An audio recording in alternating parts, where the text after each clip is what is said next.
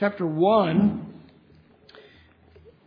verses 2 and 3, I want to put a little addendum on the morning message with an evening follow up on uh, prayer, making mention of you in our prayers. One of the common greetings of the apostle uh, in his letters. You can find 1 Thessalonians after the string of Galatians, Ephesians, Philippians, Colossians, and then the two Thessalonian books. 1 Thessalonians chapter 1.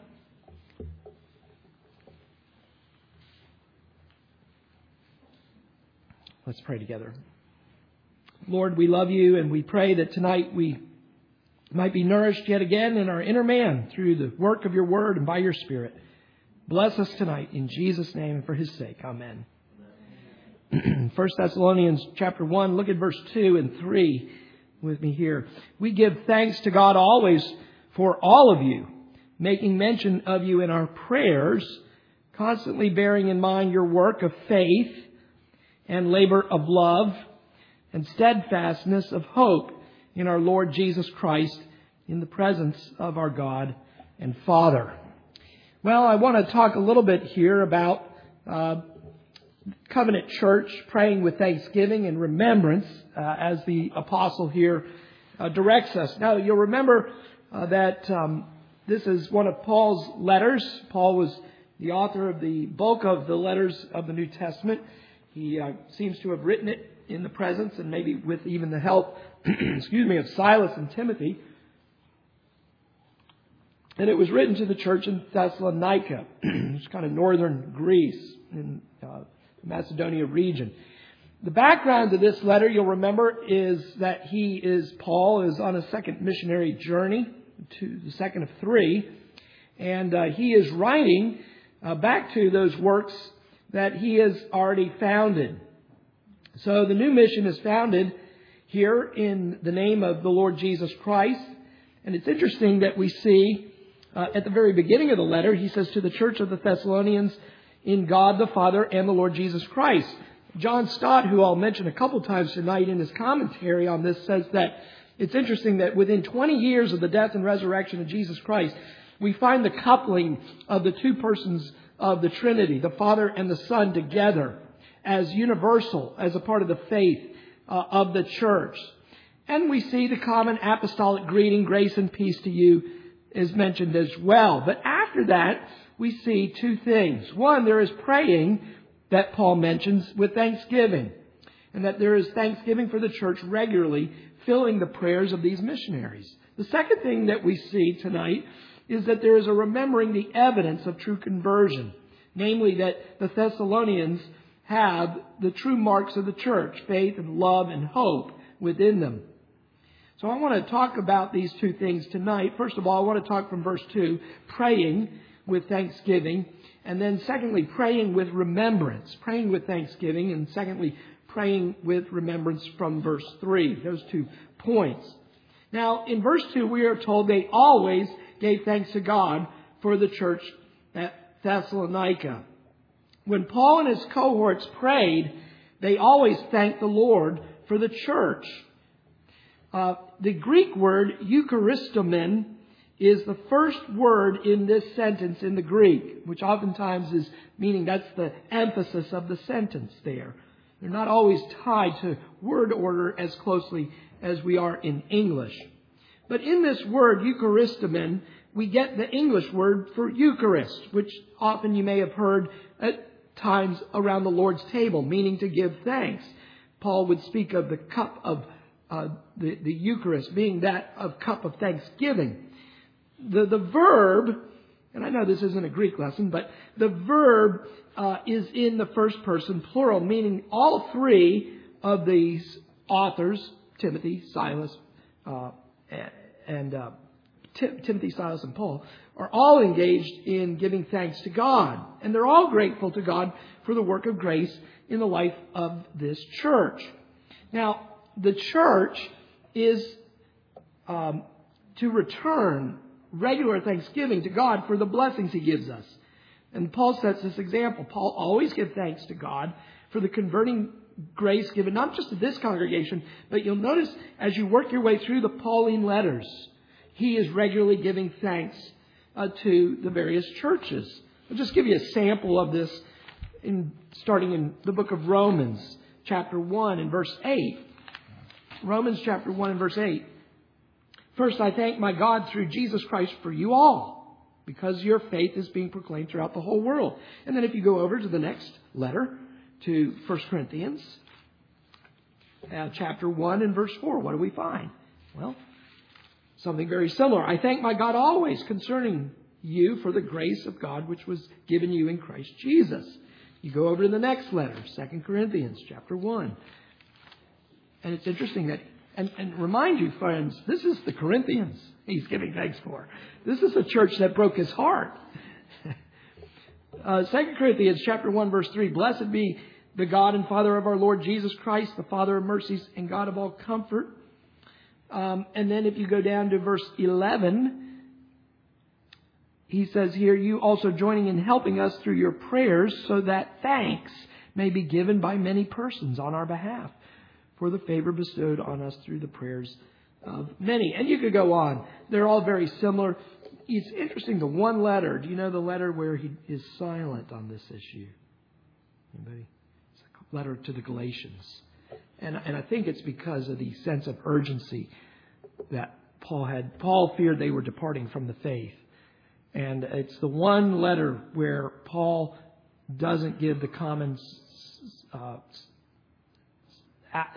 what am I trying to say? Apostolic salutation and thanksgiving that he normally gives in the rest of these letters. Um, and I think it's because he's like a mama bear that's been robbed of her cubs, and he's coming after them uh, with great intensity. You remember that that's where he says some of his hardest words. You know, you fools, who has bewitched you? you you're leaving the faith. You began by the Spirit. Now you're trying to perfect yourself by the works of the law. You've forgotten justification by faith alone.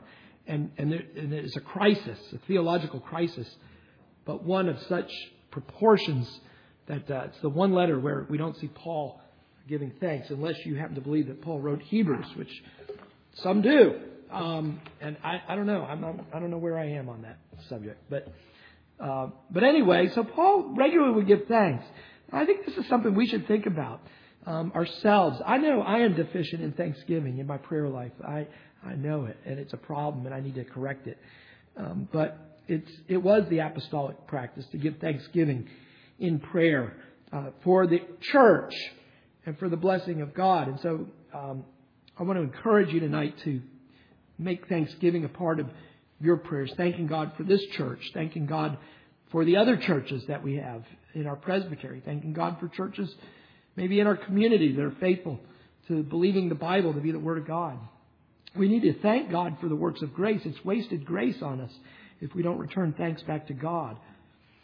Um, we need to thank God anytime somebody's brought to saving faith in Jesus Christ, not take professions of faith, even if they be covenant children from whom we hope and pray and expect to make those professions. You know, we shouldn't um, be any less uh, thankful. I think one of our ruling elders has made the point that it takes as much grace to convert a covenant child as it does one outside the covenant. And I think he's right about that. We need to be thankful for that. Um, the establishment of new churches and mission works. We ought to be thankful for those. We ought to be grateful for what God has done in Cumming Georgia, at Providence, giving us a new mission work. We ought to be thankful for Covenant in Buford that came and joined us. We ought to be thankful that we had a mission work in Royston, and now that mission work is a particular church. You know, there just used to be two of us in the state of Georgia in the OPC when I got ordained, and now there's six, seven of us. And another Bible study in Griffin that's moving towards possible missionary status by the end of the year, and we ought to thank the Lord for that. Thank the Lord for Lacey Andrews. Thank the Lord for the new work in Winston-Salem. Thank the Lord for the new work on the coast, eastern coast of uh, Carolina. Ethan Bulliard, who's becoming the pastor out there. Um, thank the Lord that the church in Lynchburg just got a new pastor installed uh, last night, two nights ago, Friday night. Friday night, um, we Pastor Benny uh, was installed and, and uh, ordained even. So uh, we ought to thank the Lord for the members of our church. Um, use the directory as a means of thanking Use the prayer calendar that Savannah puts out there for us in your family times. Uh, use those as, as a means of thanking the Lord. Now, I also want to show you that the apostle then in verse 3 prays with remembrance as well. He prays with thanksgiving, but he also prays with remembrance in verse 3. That as they prayed, these missionaries remembered, they reflected on the evidences of the uh, true conversion of the Thessalonians. And here you have Paul's somewhat familiar common triad of the Christian life in verse 3. Notice there you find, and he uses this in uh, different places in his writings, but notice there in verse 3 you'll see that faith is mentioned, love is mentioned, and hope is mentioned. Those three things. And that's why I call it the triad of the Christian life. Faith, hope, love. Um, all three of these are evidences of a genuine work of the Spirit in the life of these people who formerly were idolaters. They've come to faith in Jesus Christ. They've come to love God. They've come to love one another. And they've come to have a hope in eternal life, in the resurrection. And John Stott, in his commentary on this, says, notes three things here. He says, number one, with regard to faith, it's a faith that is toward God. He, Paul remembers them and thanks them that they have a faith toward God. Secondly, a love towards others. And then thirdly, a hope toward the future. Stott notes that each of these is productive. Faith works. Notice the verb, a verb goes with each of these. well, it's not really a verb, but a work of faith and a labor of love here. And then thirdly, an endurance, a hope in the Lord, a steadfastness of hope, or an endurance, you might call it. And there are some other places where we see this as well. For example, in 1 Thessalonians chapter 5, just a page or two over in your Bible, if you see in verse 8, you'll notice that same triad is there. But since we are of the day, let us be sober, having put on the breastplate of faith and love, and as a helmet, the hope of salvation. Paul uses it in Romans chapter 5 as well. Romans chapter 5, verses 1 to 5. He says, therefore, having been justified by faith. And then in verse 2, he says, we have obtained introduction by faith into this grace. And later in that verse, he says, we exult in hope. And then in verse 4, he says, after proving character, there is hope. In verse 5, hope does not disappoint because the love of God. Again, all three of them mentioned there in those five verses. Faith, faith, hope, hope, hope, love. All mentioned that many times that I just said. You see it in Galatians as well, in Galatians chapter 5 and verse 5, Galatians 5 5. For we, through the Spirit, by faith, are waiting for the hope of righteousness. For in Christ Jesus, neither circumcision nor uncircumcision means anything but faith working through love. So there again, you see it. Faith, hope, and then verse 6, you see love is mentioned. Also in Colossians chapter 1. And, and I emphasize this because I think it should cause us to reflect. You know, that when Paul repeats these things, it's because it's of significance. It's a very uh, central part of his theology, his thinking, when he pens these letters. Uh, Colossians chapter 1, 4, again the same triad. Since we have heard of your faith in Christ Jesus and the love which you have for all the saints and the hope that is laid up for you in heaven. And those three things need to be marks in our life that we demonstrate faith, genuine faith in Jesus. We demonstrate a genuine love for one another and also a hope of heaven. That should be something that we should look for in ourselves, look for in our children as they are growing in grace, as we're looking for credible professions of faith. We want to ask, are there, evidence, are there evidences of faith? Are there evidences of love for others? Is there an evidence of a hope that should they die tonight, they would be present with the Lord? In Ephesians chapter 4, uh, verses uh, 2 and 5, 2 through 5, Ephesians 4, Paul says, with all humility and gentleness, with patience, showing tolerance for one another in love. And then he says, be diligent to preserve the unity of the Spirit, the bonds of peace. And then you get down to verse 4 there is one body, one spirit, just as you also were called in one hope of your calling. And then verse 5 this is not a coincidence. One Lord, one faith, one baptism. This is again and again, it's in, it's in the thinking. Now, for those of you who do think that the book of Hebrews might have been written by the Apostle Paul, Hebrews, we'll look at Hebrews 6. Even if it wasn't written by Paul, maybe influenced by Paul's teaching, Hebrews 6, verse 10 to 12. For God is not unjust so as to forget your work and the love which you have shown toward his name. How? How did they show love? In ministering and in still ministering to the saints. It was love for each other. If, you feel like your, your love for each other is, is growing cold, if you feel like your love for others is growing cold, then, then go back to the basics here. Go back and, and you know, pray to the Lord and ask the Lord to give you a love for your people. I remember a minister saying one time he, um, many, many, many years ago, he was saying that um, he was a PCA minister that I attended his church um, when I was in school, and uh, remember him saying he was struggling to love others, and he just prayed, God, give me a love for the church, give me a love for your people, give me a love for your people, and and God answered that prayer, and it kicked in very powerfully. So it was a really uh, momentous time in his life where God just really did give him a sensitivity, a, a desire, a warmth for, for God's people.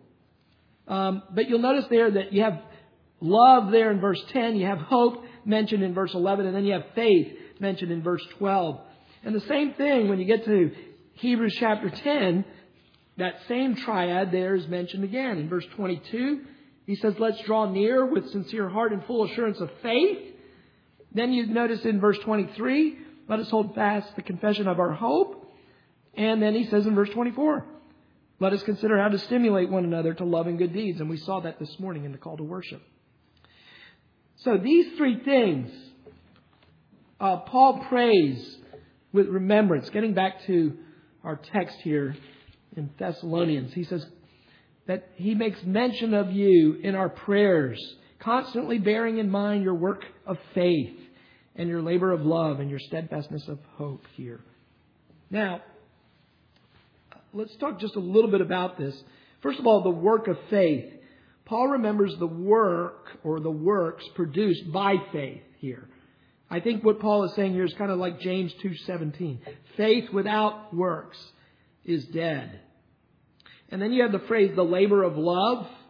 That is that their love for one another is expressed in something that may cost them. This is, it, the stress here is uh, a cost to those who love others.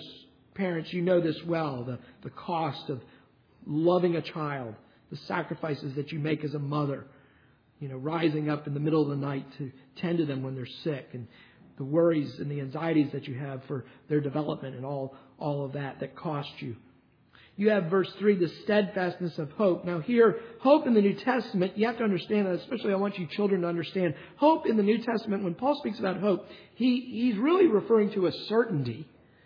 In our common usage of the word hope, it tends to be an uncertainty in emphasis. Man, I hope my team wins this weekend. Yeah, that's how we often use hope. I want you to understand, Paul doesn't use that word in that way, and we, we have to understand the way Paul uses it. Paul here, when he speaks about a hope, he's speaking about the certainty of something that's still in the future. So when Paul says the hope of heaven, he's not saying, man, I hope I make it, as in, man, I, I'm not certain, but mm, I'm kind of almost sort of certain. No, what Paul means, he is certain. When Paul uses hope of heaven, he means assured of heaven, based on the work of Jesus Christ on his behalf. It's a certainty of the future here. That's how Paul, Paul uses the word hope. Um, Calvin has said, John Stott quotes John Calvin in his commentary. Calvin says this is a brief definition of true Christianity. Um, a brief definition of true Christianity. Let me make a few applications uh, tonight. First of all, uh, children in the church and parents um, here tonight. Let me speak on behalf of the, the session tonight as elders. Um, we are not just looking for right answers from you. We want right answers, of course. uh, we, but we're looking for evidence that you have a, a vital relationship with Jesus Christ. You have sincere faith in Jesus Christ. That, that's what we want from you. We, and, and we want to help you. As, you know, faith comes by grace through the hearing of the word. And yes, it is, it is a work of God and not of men. But the elders can help steer young people and people outside the church who need to come into the church uh, to what it is to have a true faith in the Lord Jesus Christ. And we would urge you to take us up on that. As I come to your homes this year, if I haven't come already, uh, to let's talk about your faith in the Lord. I don't want to just talk about your knowledge. I do want to talk about that. But I want to talk about your faith in the Lord. Do you have faith in Jesus Christ? Are you trusting tonight um, in the Lord Jesus? Do you, do you have a love for Him? Do you desire to know Him and, and to be known by Him? The other thing, secondly, is, is that of love. Do you have a love? Do you find that you're growing in love for other people? That your life is becoming less self centered and more centered on the needs of other people? Are you growing in love? Thirdly, your hope. Do you have an assurance here of salvation? Now, we have to always be careful because some true believers who do have genuine faith in Jesus don't always have full assurance. And that's a pastoral problem. Your pastor used to struggle with that when he was young. Um, he, I, uh, had trouble with assurance uh, after I came uh, to Christ. Um, and I think I've mentioned to you before, there are two groups that are most susceptible to assurance issues. Group number one are new converts to Christ. Group number two, uh, you young mothers, uh, because you get worn out. Uh, and weariness in motherhood often uh, seems to have an effect on assurance. Um, I don't fully understand it, but um, other than motherhood is a very tough job, and it it those are two candidates who often struggle uh, with assurance from time to time. If you've never struggled with it, don't worry, be thankful. Uh, but um, yeah, don't don't look for it. Um, but uh, but uh, realize that uh, those of you who might be in one of those two categories might be susceptible to it. The other thing I want to say um, is this: that Paul, two, a couple more points. Paul and his colleagues prayed regularly with thanksgiving for the work of grace in the lives of the Thessalonians and others. And I think our corporate prayers, our family prayers, our private prayers need to be filled with thanksgiving to God for the evidences of grace we see. And as I've confessed to you, this is a deficiency. I think in my own prayer life, I tend to, I think I tend to emphasize the things I don't have, emphasize the things that I'm not seeing, kind of like a maybe like an engineer. You know, you see the problems and you pray about the problems, and you want the problems to get fixed, and you're not grateful for the things that are fixed and that you don't have to intercede for. So pray with thanksgiving. Um, finally, you know, may, pray that the Lord make us thankful, uh, give us grateful hearts. And also that the Lord would increase the reasons we could have more offerings of thanksgiving to the Lord um, as a church. So as we pray for these mission works, as we pray for new churches, as we pray for the mission fields, let's also remember to give thanks for what God has been doing.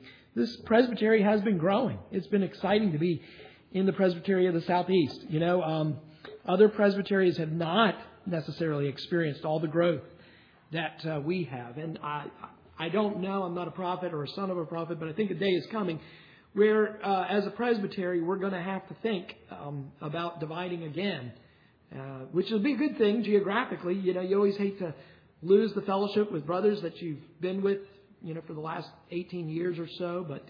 Um, they're, they're, you know, you just have to do those things for the kingdom. I know the last presbytery we had in April um, uh, was held at the church in Matthews, North Carolina, and uh, they hold the meeting every spring. It's just one of the ministries they do for the presbytery. They're very centrally located. and um, they had record attendance. Um, we had so many people at Presbytery this past time, both presbyters and visitors, that uh, we had to eat in shifts um, for the first time uh, because there's just too many people to go all into the fellowship hall at the same time. So the Lord is is doing a lot of work in our presbytery, and uh, we as a congregation want to be thankful for that ourselves. We're praying uh, for what we call uh, we we kiddingly call it the Peachtree Presbytery. Uh, but we're kind of not half kidding. We're serious about it. We meet once a month in Atlanta to pray for uh, new mission works. We're praying that uh, God would give us a presbytery uh, of our own uh, right here in Georgia. We might have to steal a few from South Carolina and Alabama, uh, but uh, we'll take them too. And uh, but uh, do be in prayer about that, and uh, let's be thankful uh, as the Lord hopefully does those things for us. Let's pray.